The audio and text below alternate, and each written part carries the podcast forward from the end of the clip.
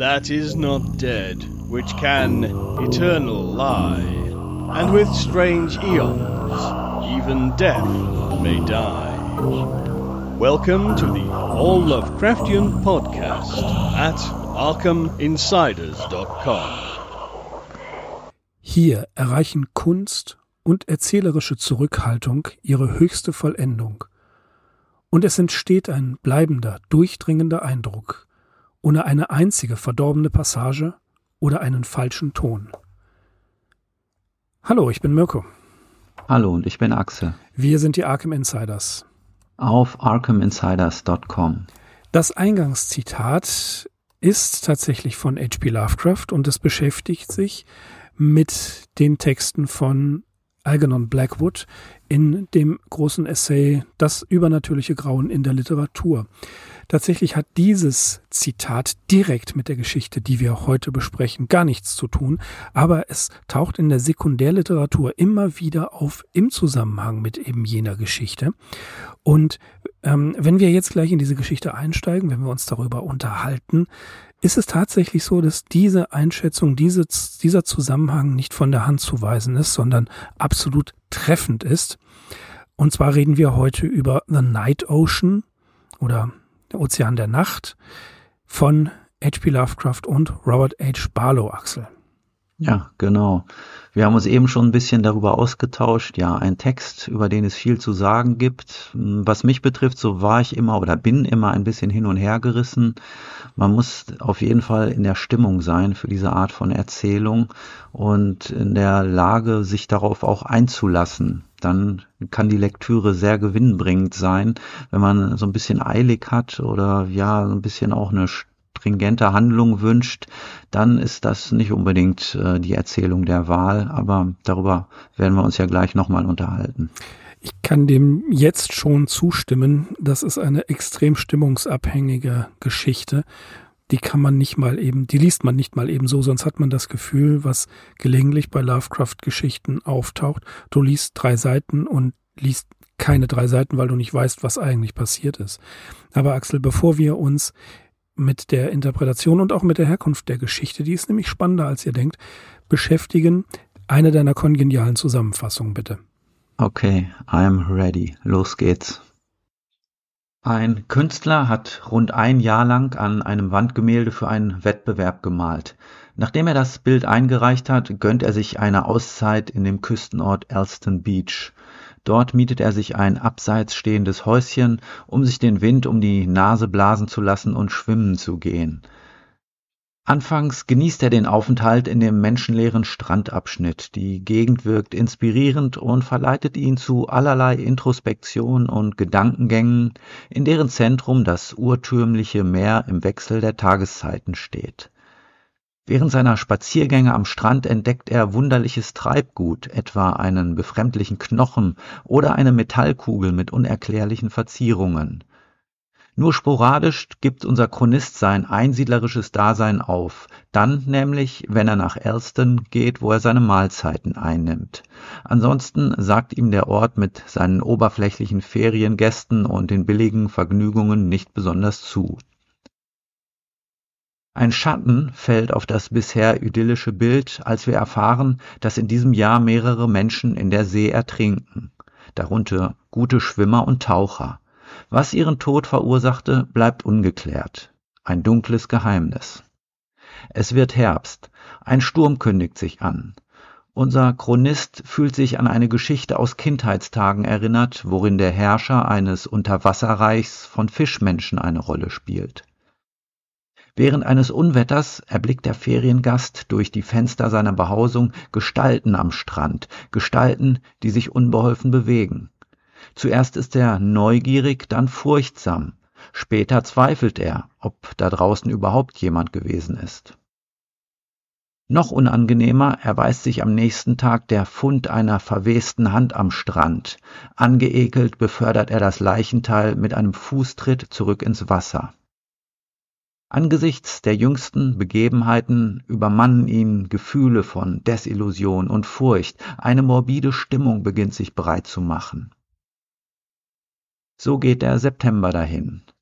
Eines Nachts nimmt er irgendein Ding, eine Gestalt, ja, ein Lebewesen im Wasser wahr, etwas, das mit schrecklicher Behendigkeit schwimmt und etwas über den Schultern trägt. Die Gestalt watschelt an Land und wird von den Dünen verschluckt. Die Abreise steht bevor. Schaudernd stellt der Maler fest, dass er während seines Aufenthalts bedenklich nahe an ein uraltes Mysterium geraten ist. Doch alles, was er zu sehen bekam, waren nur vage Eindrücke, Andeutungen von etwas Ungeheurem. Die Erzählung endet mit der Gewissheit, dass das Meer trotz alledem nichts von seiner gewaltigen Faszination und Anziehungskraft auf ihn verloren hat. Im Gegenteil. Ende der Geschichte. Okay, herzlichen Dank. Gut. Wo fangen wir an? Es ist tatsächlich gar nicht so einfach. Im Winter 1936 ist diese Geschichte im Kalifornien zum ersten Mal erschienen und wurde wohl im Sommer 1936 geschrieben. Eine Zusammenarbeit mit Robert H. Barlow. Mehr oder weniger dachte man das jedenfalls. Also wir müssen hier das Ganze mal von einer anderen Perspektive aus betrachten. Vom 28.07. bis zum 1.09.1936 besuchte Barlow zum allerletzten Mal Lovecraft in Providence und wohnte in einer kleinen Pension in der Nähe der College Street 66. Es wird vermutet, dass Barlow bereits längere Zeit im Vorfeld an genau dieser Erzählung gearbeitet hat. Bisher ist man tatsächlich davon ausgegangen, und jetzt lassen wir die Katze aus dem Sack, dass diese Geschichte zum größten Teil von Lovecraft stammt. Aber Ende der 1990er war es, glaube ich, da wurde das Originalmanuskript gefunden, und zwar von Barlows literarischem Nachlassverwalter George T. Smithor, der es auf Mikrofilm archiviert hat. Das war bis dahin gar nicht bekannt. Und es zeigt, dass Barlow tatsächlich fast 90% dieses Textes geschrieben hat und sogar den Plot entworfen hat. Gleich bevor wir weitermachen, ist die Frage natürlich, warum beschäftigen wir uns dann mit diesem Text, in dem Lovecraft einige Verbesserungen vorgenommen hat. Und zwar kann man das ganz genau sehen in Lovecraft Annual, von Hippocampus Press erschienen, aus dem Jahr 2014, das ist die Nummer 8. Da ist der Text als Erzählung abgedruckt im englischen Original und gefolgt wird er von einer Faksimile-Ausgabe eben jenes Manuskripts, das Barlow getippt hat. Und hier sehen wir deutlich die Verbesserungen, die Lovecraft vorgenommen hat. Es handelt sich aber um marginale Veränderungen. Hier wird mal ein Satz gestrichen, ein Wort ausgetauscht, ein bisschen was verbessert, ein Wort umgestellt. Es ist nicht so, wie in vielen der anderen Geschichten, die wir besprochen haben, dass Lovecraft hier quasi alles geschrieben hat oder 90% geschrieben hat. Es ist tatsächlich andersrum. Also warum beschäftigen wir uns mit diesem Text? Zum einen, weil er einige Jahrzehnte lang als maßgeblicher Lovecraft-Text angesehen wurde. Und klammern wir aus, dann erkennen wir trotzdem den massiven Einfluss H.P. Lovecrafts. Joshi weist darauf hin, dass in diesem Text der wesentliche Spirit einer Weird Tale dargestellt wurde. Deswegen auch das Zitat von Blackwood oder über Blackwood am Anfang. Und Lovecrafts Meinung ist tatsächlich kontradiktorisch. Das finden wir etwas merkwürdig, denn zum einen sagte Lovecraft selbst in einigen Briefen, dass Barlow sich hier ausprobiere, dass er seinen Weg noch nicht gefunden hat. Er suche das im Kunst, im Drucken, in der Poesie, im Schreiben. Er wisse es aber selber noch nicht, wie es laufen soll. Und tatsächlich sagt er zu dem Herausgeber von Kalifornien, das ist ein gewisser Bradowski gewesen. Bradowski gegenüber stellt Lovecraft es etwas negativ dar. Er schreibt, dass er den Text zerrissen hatte. Und da ist die Frage, gibt es eine Edition oder gibt es eine schriftliche Aufzeichnung Barlows weit davor noch, die Lovecraft gelesen und vielleicht schon doch umgestellt hat? Oder können wir davon ausgehen, dass dieses Typoskript, was angefertigt worden ist, tatsächlich Barlows bereits finale Fassung war, die Lovecraft nur noch ein bisschen editiert hat? Ist schwierig, denn die Äußerung gegenüber Bradowski könnte sein, dass es sich um eine frühere Textfassung handelt. Vielleicht war es aber auch nur so, dass er Brodowski unbedingt davon überzeugen wollte, diesen Text im Kalifornien zu veröffentlichen, weil er große Stücke auf Barlow hielt. Das wissen wir. Barlow war ja ein großer Schüler seines Meisters, dafür haben wir jetzt nämlich auch gleich noch einen Beweis. Und er hat Barlow unterstützt, er hat Barlow auch weiterhin bekannt gemacht. So gibt es einen Brief an August Derleth vom 23. September 1936, also genau in der Zeit, in der ein paar Wochen nachdem Barlow Providence verlassen hat. Da schreibt Lovecraft an August Derleth: Barlow weiß ihre Kritik sehr zu schätzen und wird sich bei zukünftigen Versuchen zweifellos davon leiten lassen. Er befindet sich jetzt natürlich in einem rein experimentellen Stadium. Er weiß kaum, was er schreiben möchte oder ob er überhaupt schreiben möchte, im Gegensatz zu Malerei, Druck, Buchbinderei und so weiter. Meiner Meinung nach liegt ihm das Schreiben am besten, aber ich denke, dass er in der Fantasie besser abschneidet als im Realismus. Eine aktuelle, atmosphärische Skizze von ihm, The Night Ocean, ist in seiner Kraft der dunklen Suggestion ziemlich Blackwood-mäßig. Und auch hier, das ist natürlich der Grund, diese Briefstelle, warum das Blackwood-Zitat ganz oft in der Sekundärliteratur als treffend angesehen wird, und das ist auch richtig so. Und am 21. November 1936 schreibt Lovecraft an Natalie H. Woolley: Ich freue mich, dass Sie mit den brillanten neuen Bürger von Kansas City Kontakt aufgenommen haben und hoffe, dass Sie den kleinen Kobold bald persönlich kennenlernen können. Er ist sicherlich einer der klügsten und vielversprechendsten Kinder, die ich je gesehen habe, gleichermaßen begabt in Literatur, Kunst und verschiedenen Formen des Handwerks, und trotz seiner gegenwärtigen Streuung seiner Energien in verschiedene Bereiche denke ich, dass er am Ende weit kommen wird. Sein Studium am Kunstinstitut wird ihm zweifellos sehr gut tun und ihm helfen, eine Art ästhetische Orientierung zu entwickeln. Ich hoffe, er trifft Ihren Onkel inmitten des akademischen Labyrinths. Obwohl die Größe der Einrichtung zweifellos die Wahrscheinlichkeit eines versehentlichen Kontakts minimiert. Barlow ist sowohl literarisch als auch künstlerisch schnell gewachsen, wie Sie zweifellos an seiner Dim Remembered Story in The Californian ableiten können. Eine noch spätere Erzählung von ihm, The Night Ocean, ist ebenfalls für The Californian geplant, zeigt einen noch größeren Fortschritt und ist wirklich eine der besten Atmosphärenstudien, die jemals von einem Mitglied der Gruppe geschrieben worden sind. Also, wir sehen hier die Aussage Brodowski gegenüber ist vielleicht so ein bisschen Werbung für Lovecraft. Und diese beiden Briefstellen, vor allen Dingen an Derleth, die zeigen, wie stark Lovecraft dann für Barlow in anderer Art und Weise Werbung macht. Und die Essenz, wie Joshi schreibt, einer Weird Tales, einer Weird-Erzählung, ist ja schon hier festgemacht, und es war ja auch, wie wir gesagt haben, Jahrzehnte vorher eher unklar und eher die allgemeine Meinung, dass Lovecraft diese Geschichte geschrieben hat. Denn circa 1991 erscheint ein Essay von Jason Eckert, The Cosmic Yankee. Da ging er vermutlich noch davon aus, dass der Beitrag Lovecrafts größer war als vermutet. Abgesehen davon betont er, dass die Stärke der Erzählung eher in der Inneneinsicht, in der Innenansicht oder in den inneren Vorgängen, fast schon des inneren Monologs des Erzählers ist und nicht im konkreten Horror selbst. Eckert sagt noch, dass es sich um etwas Neues in Lovecrafts Werk handelt. Und da müssen wir echt vorsichtig sein. Er schreibt, dass es sich um etwas Neues in Lovecrafts Werk handelt. Ein Indiz dafür sieht Eckert bei der Wahl des Schauplatzes, dass es eine Lovecraft-Erzählung ist, nämlich Alston Beach, beziehungsweise das Dorf Alston in Neuengland und eben nicht in Barlows Kalifornien. Ein vager Hinweis, aber ein Hinweis. Eckert nennt den Text sogar, und jetzt kommt's, Lovecrafts Version von Henry David Thoreaus Walden, Axel. Das ist allerdings ein schwerwiegendes Argument.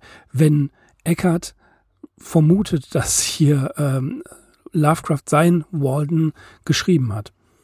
Ja, vor allem, wenn wir bedenken, dass es, soweit wir wissen, der letzte fiktionale Text ist, an dem Lovecraft gearbeitet haben soll, und in dem Zusammenhang von etwas Neuem zu sprechen, das da noch möglicherweise auf uns zugekommen wäre, das eröffnet ungeahnte Dimensionen. Mhm. Tja, wir wissen heute, dass, ja.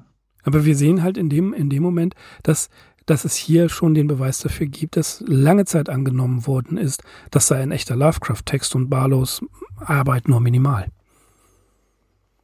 Ja, es gibt so einige Stellen im Detail, die einen allerdings stutzig machen, dass der Protagonist zum Beispiel Zigarette raucht, und das sind so Sachen, die sind eigentlich so untypisch für Lovecraft, dass man hier, ja, wie gesagt, erstmal skeptisch sein sollte. Und ansonsten,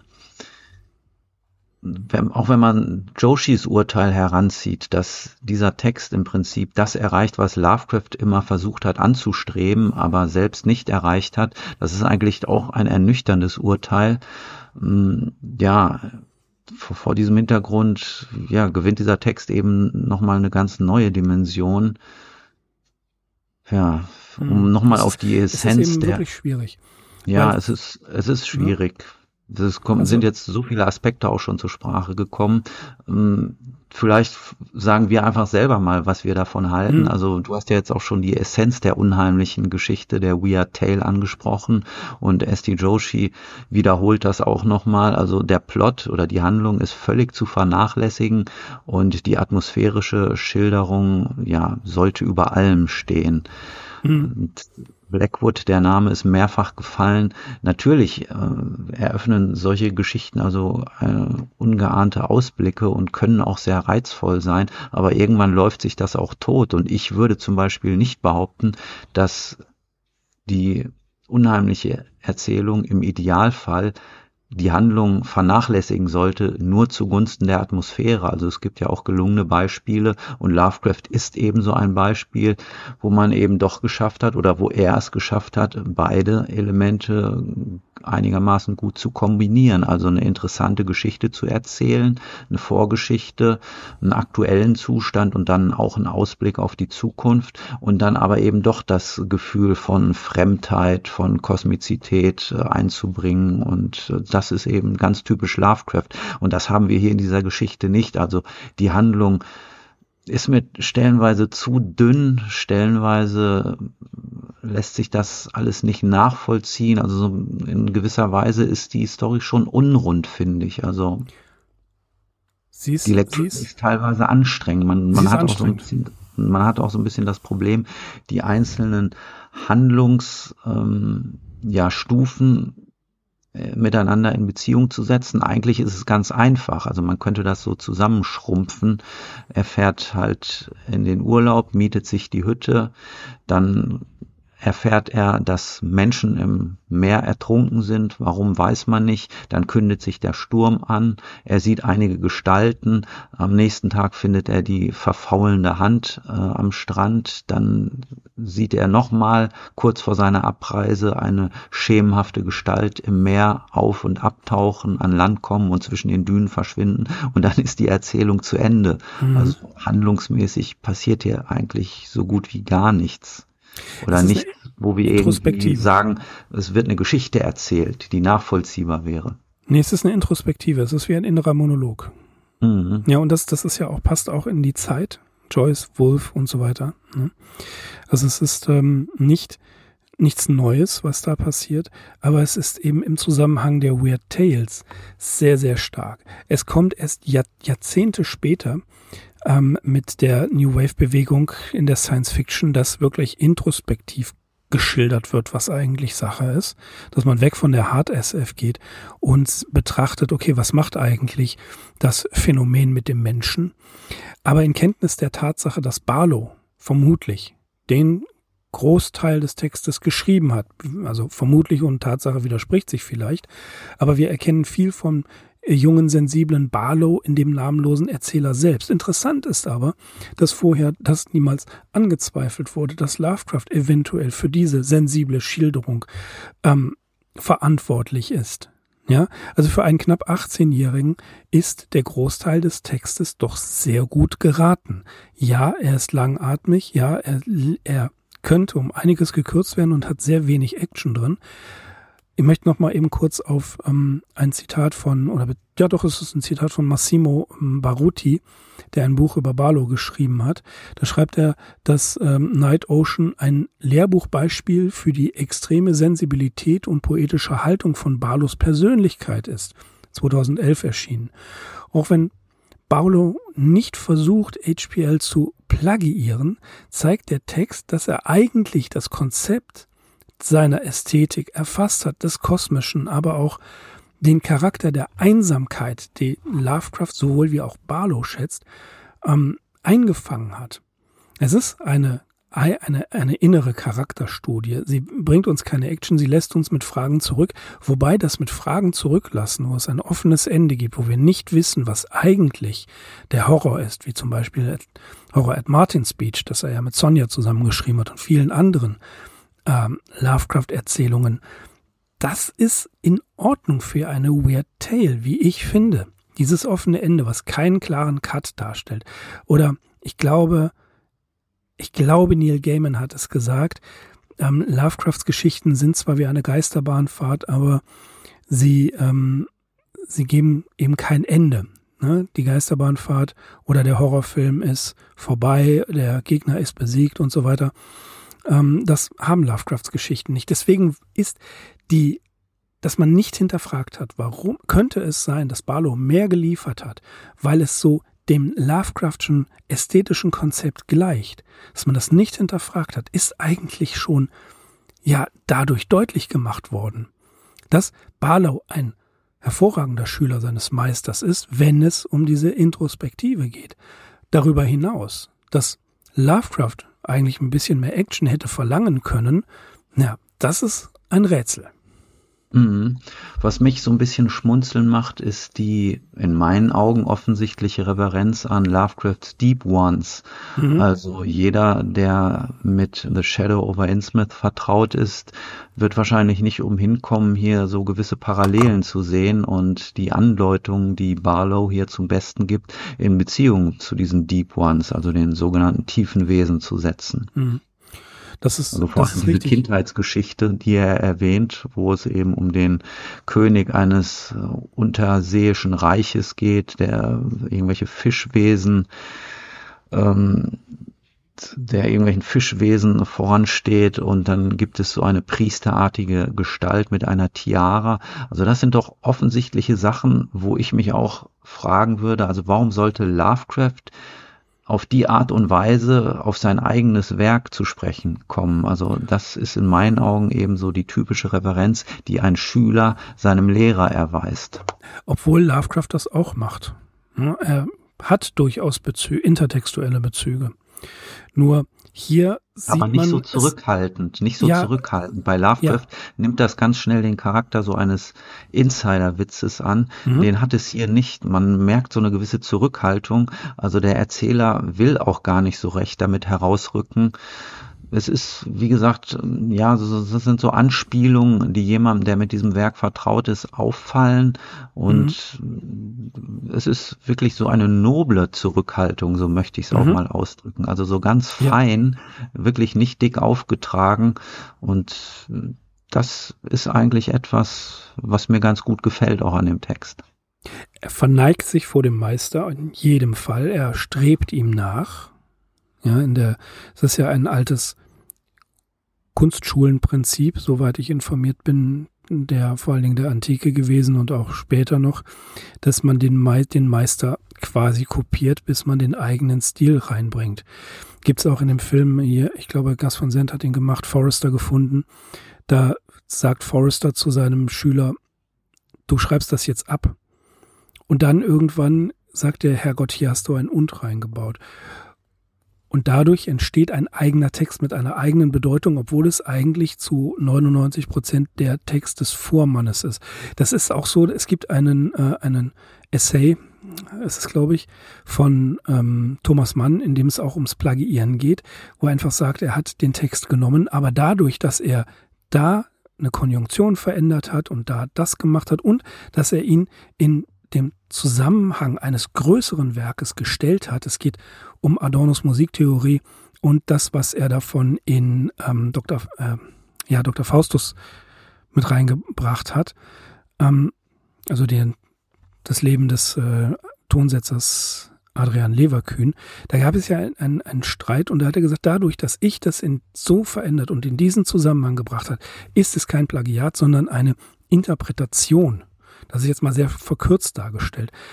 Aber was Barlow hier macht, ist tatsächlich noch etwas stärker. Das wird ja immer wieder gesagt. Er nimmt dieses Essentielle, diesen kosmischen Schrecken in seiner, ja, in der atmosphärischen Gefühlsebene, dekantiert er aus Lovecrafts Erzählungen heraus, behält es aber als Substanz und baut um diese Substanz seine eigene Erzählung. Und das ist mal ein Kunstwerk, was den Tausenden von Plagiatoren, mich eingeschlossen, nie gelungen ist. Oder ja, nie gelungen ist natürlich sehr apodiktisch, selten gelungen ist. Dass man das wirklich so stark spürt. Ja, also der ganze Text ist natürlich so ein seelisches Stimmungsbild und man darf hier sicherlich auch Barlows eigene Biografie berücksichtigen. Ist ja eine tragische Gestalt. Er hat sich selbst das Leben genommen und ja, der ganze Text drückt, wenn man ihn mehrfach gelesen hat oder auch vielleicht auf dieses Motiv hin untersucht, eine unfassbare und auch traurig stimmende, ja, Fremdartigkeit aus. Also so eine Fassungslosigkeit gegenüber einer als fremd empfundenen Umwelt. Also das findet einmal auf so einer ganz konkreten Ebene hier statt. Du hast es gesagt, der Protagonist ist jemand, der ganz bewusst die Einsamkeit sucht, eine sensible Künstlernatur. So dürfen wir uns wohl vorstellen. Es wird ganz klar gesagt, dass er mit dem Treiben, dass in diesem Touristenort Alston stattfindet, keinen Vertrag hat. Also das empfindet er alles als oberflächlich. Diesen Vergnügungen, da schließt er sich nicht an. Und das Meer, ja, angesichts der verschiedenen Stimmungen, Tageszeiten, Jahreszeiten, wir erleben ja hier den Übergang vom Sommer zum Herbst, was anfangs so eine Faszination auf ihn ausübt und durchaus positive Aspekte entfaltet, das verleitet ihn ja nachher ja zu so einer sehr desillusionierten Stimmung, die sich schließlich in so einer Art Weltekel auch geltend macht. Und so deute ich auch die Episode mit dieser verfaulten Hand, die er da am Strand findet. Das ist ja weniger unheimlich als, ja, abstoßend zu verstehen. Also das muss man sich auch mal vorstellen, man findet irgend so ein vergammelndes Leichenteil, weiß eigentlich gar nicht so richtig, was es darstellen soll. Ist es vielleicht ein Fisch oder ist es eben irgendwie ein Gliedmaßen von einem möglicherweise menschlichen Körper? Und dann pappt dieses Ding auch noch unangenehm an seinem Schuh fest und er kann sich nur dadurch befreien davon, dass er es eben mit so einem Fußtritt wieder ins Wasser befördert. Also das, finde ich, ist auch so eine ganz starke Szene, die mich aber überhaupt nicht an Lovecraft denken lässt. Also ja, ganz genau. Bei Lovecraft häufig sowas wie Ekel aber Lovecraft drückt da meistens mehr auf die Tube und hier ist das so eine ganz, ganz kurze Episode, die wirklich wie so ein dunkler Schatten in diese ganze Erzählung fällt und ja, diesen ganzen Aufenthalt auch in so ein ganz anderes Licht auf einmal bringt. Ja, plus natürlich diese schemenhaften Gestalten, die er sieht oder zu sehen glaubt. Und um nochmal auf dieses angeblich offene Ende zu sprechen zu kommen, so offen finde ich das gar nicht. Also der Autor, der Erzähler hier, wenn ich da mal in Personalunion von sprechen darf, also der spielt eigentlich mit offenen Karten, weil er schreibt ganz klar, so in den letzten paar Abschnitten, nachdem klar ist, er wird jetzt demnächst wieder abreisen. Er ist nahe an irgendein dunkles Mysterium gekommen, aber es hat sich ihm eben nicht vollständig eröffnet und er wird diesen Ort verlassen mit der Ahnung, dass es da draußen irgendwo etwas gibt, Das Meer symbolisiert es, dieses Unfassbare, dieses Unvorstellbare und Unbekannte. Und er hat eben nur so am Rande Einblicke erhalten in etwas, ja, was wahrscheinlich auch seinen Verstand übersteigen würde. Und ja, mit dieser merkwürdigen Gewissheit wird er von dort abreisen. Das ist und das ist das. Das ist, dabei bleibt es halt. Das ist das Ende der Geschichte. Das ist aber das super Tiefe an dieser Geschichte. Wir können tatsächlich 1 bis 2 Ebenen weiter runtergehen. Ich meine, was ist psychoanalytisch interessanter zu deuten als unter anderem das Meer? Was ist ein literarisches Beispiel für Kommen, Vergehen und Lebenszyklen als das Meer? Ne? Und er beschreibt diesen Zyklus von Werden und Vergehen ja auch schon wunderbar atmosphärisch eben in dieser Beschreibung des Küstenorts. Das Haus, das er mietet, ist gar nicht für den Winter oder so ausgelegt. Es hat keine Feuerstelle, also keinen Kamin oder dergleichen. Es ist ein Sommerhaus und es ist, wie er schreibt, es wie ein Satellit zu diesem Ort. Und ja, manchmal wird das auch so animalisch assoziiert, ja, wie irgendein Tier, das da kauert und ja, dem er sich quasi anvertraut. Mhm. Weißt du, und er beschreibt, wie die Sommergäste das langsam alles verlassen. Also die Lebhaftigkeit des Ortes wird durch die Touristen bestimmt und wird abgezogen. Es wird also ruhiger. Die Anti-Erzählung dazu findet man bei Stephen King in, wie heißt das mit dem Joyland, genau, das mit dem Vergnügungspark, wo auch beschrieben wird, bevor die ganzen Touristen kommen, diese Verlassenheit dieser Küstenorte, das ist brillant dargestellt. Und er bewegt sich antizyklisch, er kommt also nicht als Sommergast, sondern beobachtet, wie die Sommergäste gehen. Das heißt also, ein anderer Lebensabschnitt für ihn findet statt. Er sagt ja auch, dieses Gemälde, was er entworfen hat, das hat ihn körperlich und geistig völlig ausgelaugt. Das war also eine große, eine wichtige Arbeit für ihn. Und er geht an diesen Strand, er geht an diesen Ort, um nicht nur sich auszuruhen, sondern um sich selbst zu finden. Und diese Darstellung, wie er an diesem Kunstwerk gearbeitet hat, ist auch ähnlich wie, als wenn er sagen würde, ab jetzt beginnt ein neuer Lebensabschnitt für mich. Er hebt ja auch die Bedeutung dieses Auftrags oder dieses Wettbewerbs für sich selber und für seine künftige Entwicklung eben hervor. Und damit fängt die Geschichte an, eben nicht konkret Horror zu sein, sondern zutiefst symbolisch, weil wir ja mit der Nase draufgestoßen werden über die Symbolhaftigkeit des Meeres. Und die Erzählung, die Episode, die du gerade so eindringlich geschildert hast, das mit der Hand, dass diese Hand an seinem, ja, es ist eine Hand, es könnte auch ein sonst was sein. Ein Schädel wäre ja sehr plakativ, aber eine Hand eben das Organ, mit dem der Mensch ausführt, mit dem der Mensch arbeitet und mit dem er auch arbeitet, wenn er malt. Und diese Hand, die klammert sich ja quasi an ihn und bleibt an ihm haften. Und er kickt sie ins Meer, eben in diese große Metapher der Veränderung zurück. Also das ist jetzt nicht astrein psychoanalytisch dargestellt, aber ich glaube, dass hier viel mehr greift, viel tiefere Symboliken drin noch versteckt sind, alleine in der Beschreibung der Landschaften. Die Beschreibung der Landschaft, wie er das immer sagt, dass er die gelbe Stadt und dies und das, dass hier sehr viele Symbole reingebracht werden, die wir vielleicht erst beim 3., 4. Lesen wirklich aufschlüsseln können, wenn wir uns das in einem Tableau darstellen. Und da, glaube ich, war der große Eindruck, den Barlows Ästhetik auf Lovecraft eben zurückgelassen hat, dass Lovecraft gesagt hat, ja, ich brauche hier nicht viel zu verändern, die Symbolik ist so tief, das ist beeindruckend. Deswegen hat er auch so große Stücke auf Barlow gehalten. Ja, auch S.T. Joshi ist ja sehr begeistert von der Geschichte und er betont eben diesen reichen interpretatorischen Spielraum, den sie bietet und auch die Tatsache, dass bei wiederholter Lektüre immer wieder neue Möglichkeiten aufklappen. Also auch diese Episode mit der Hand, um nochmal darauf zu sprechen zu kommen, man weiß ja nicht, Ist es vielleicht die Hand von irgendjemandem, der misshandelt wurde, von einem der Menschen, die da ertrunken wurden, die da ertrunken sind? Oder ist es die Hand von einem der Fischwesen, von einem dieser Meeresbewohner und deutet eben auf die Existenz einer solchen Spezies hin? Mhm. Das bleibt also auch hier wieder im Unklaren. Und das sind eben solche reizvollen Stellen, über die man immer wieder nachdenken kann.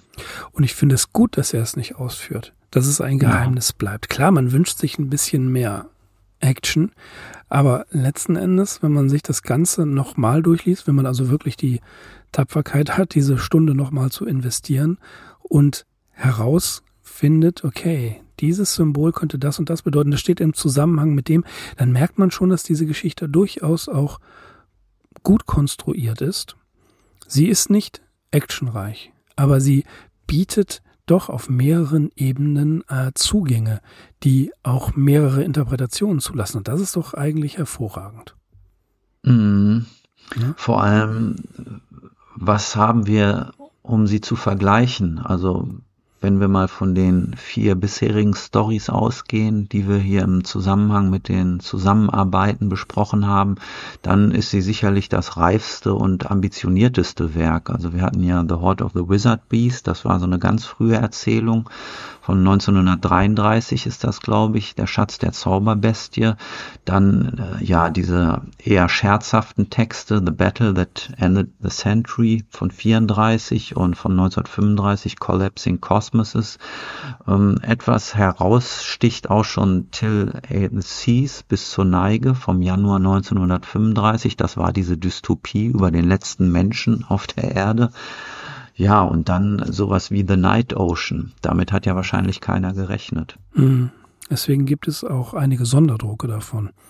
Habe ich nie gesehen, aber spezielle Illustrationen und dergleichen hat es gegeben, weil offensichtlich, aber ich bin mir da nicht mehr ganz so sicher. Ich meine, Mitte bis Ende der 90er sind die erschienen, wo eigentlich in der Sekundärliteratur schon bekannt war, dass es keine echte Lovecraft-Erzählung war oder irgendwo dazwischen lag. Ich meine, Ende der 90er sei das dann durch das Mikrofisch herausgekommen. Also sei es drum. Der interessante Punkt ist, dass man es tatsächlich nie in Frage gestellt hat. Heißt also, dass Barlows Ton Lovecrafts Ästhetik sehr gut getroffen hat. Mhm. Zweifelsohne. Ja, also ich kann nur empfehlen, die Wachheit mitzubringen, um diese Geschichte mal wirklich bewusst zu lesen, bewusst wahrzunehmen, denn sie lohnt sich schon. Anfangs, als ich sie vor, ich weiß nicht wie vielen Jahren, das erste Mal gelesen habe, aber auch noch in der Meinung tatsächlich, dass sie von Lovecraft und weniger von Barlow ist. Das habe ich dann wieder gelesen bei Joshi, dann wieder vergessen, verdrängt und nochmal Night Ocean gelesen. Und dann war ich dann doch überrascht, dass ich da eine Notiz irgendwo hatte, wo dran steht 90% Barlow. Und man vergisst das so schnell. Das wird Barlow nicht gerecht. Aber ich kann wirklich empfehlen, wenn ihr könnt, lest euch die Geschichte durch. Sie gibt es auf hplovecraft.com oder natürlich von Gregor Schweitzer als Hörbuch auf YouTube zu finden.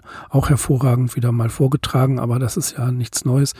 Das ist wieder solide Arbeit, gefällt mir sehr. Da kann man sich die auch wirklich gut anhören, weil er auch die Nuancen wie immer sehr professionell setzt, aber man darf nichts anderes wirklich dabei tun. Na, vielleicht spazieren gehen oder dergleichen, vorzugsweise am Meer. Aber jetzt irgendwie was anderes dabei zu tun ist für beim Workout oder so, würde ich nicht empfehlen. Nein, auf gar keinen Fall. Die erste deutsche Übersetzung stammt übrigens aus dem Jahr 1985 von Joachim Körber. Und zwar enthalten in einer Taschenbuchanthologie, die im Möwig Verlag erschienen ist, Gefährten der Nacht. Also wo sie sich auch so ein bisschen abhebt. Also die ganze Das ganze Umfeld, diese Veröffentlichung als Taschenbuch ist nicht besonders hochwertig, hat auch kein schönes Cover, dieses Buch. Ich habe das hier auch irgendwo. Ich habe sie gelesen in dem Festa-Band aus H.P. Lovecrafts Bibliothek des Schreckens, der Lovecraft Circle. Da gibt es ja auch Horrorgeschichten. Ist auch, glaube ich, neu aufgelegt, ne? War nicht mit das dabei. Weiß ich gar nicht. Mhm. Aber da sind wirklich ganz gute Geschichten von Robert E. Howard, Dwayne W. Rimmel, das kleine schwarze Ding hatten wir ja auch schon hier im Podcast, Clark Ashton Smith, Henry S. Whitehead und solche Sachen. Also da passt sie natürlich sehr gut hinein. Mhm. Auf jeden Fall. Ja, zu Barlow werden wir sowieso nochmal ausführlicher kommen müssen. Also das ist eine extrem interessante Gestalt, der sich wirklich auch von anderen Freunden und Weggefährten und Kollegen Lovecrafts abhebt, dass er eben nicht so zu diesen Weird Tales Leuten gehörte. Und ja, jeder, der sich vielleicht schon mal mit Barlows Biografie befasst hat, der weiß auch, dass er sich gar nicht mehr so in diese Richtung der Weird Fiction entwickelt hat, sondern dass er dann publiziert hat, so im Umfeld der präkolumbianischen Forschung und dann, ja, ich habe es erwähnt, relativ früh freiwillig aus dem Leben geschieden ist. Also, ja, eine tragische Geschichte. Er ist nicht nur das, sondern auch seine Homosexualität spielt eine große Rolle in seinem Leben.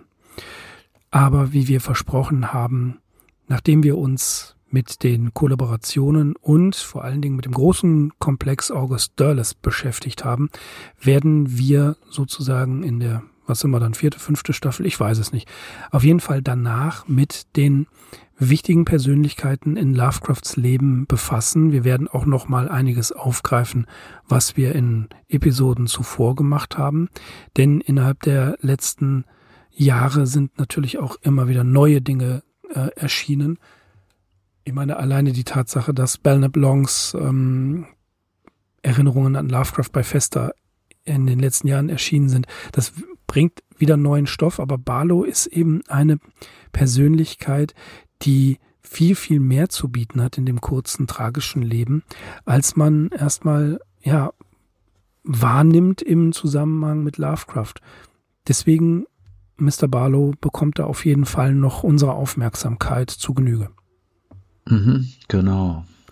Und dann würde ich sagen, ja, für heute lassen wir es mit Night Ocean. Eine Leseempfehlung auf jeden Fall. Und das, was haben wir als nächstes? Als nächstes müssen wir wieder einen Schritt zurückgehen.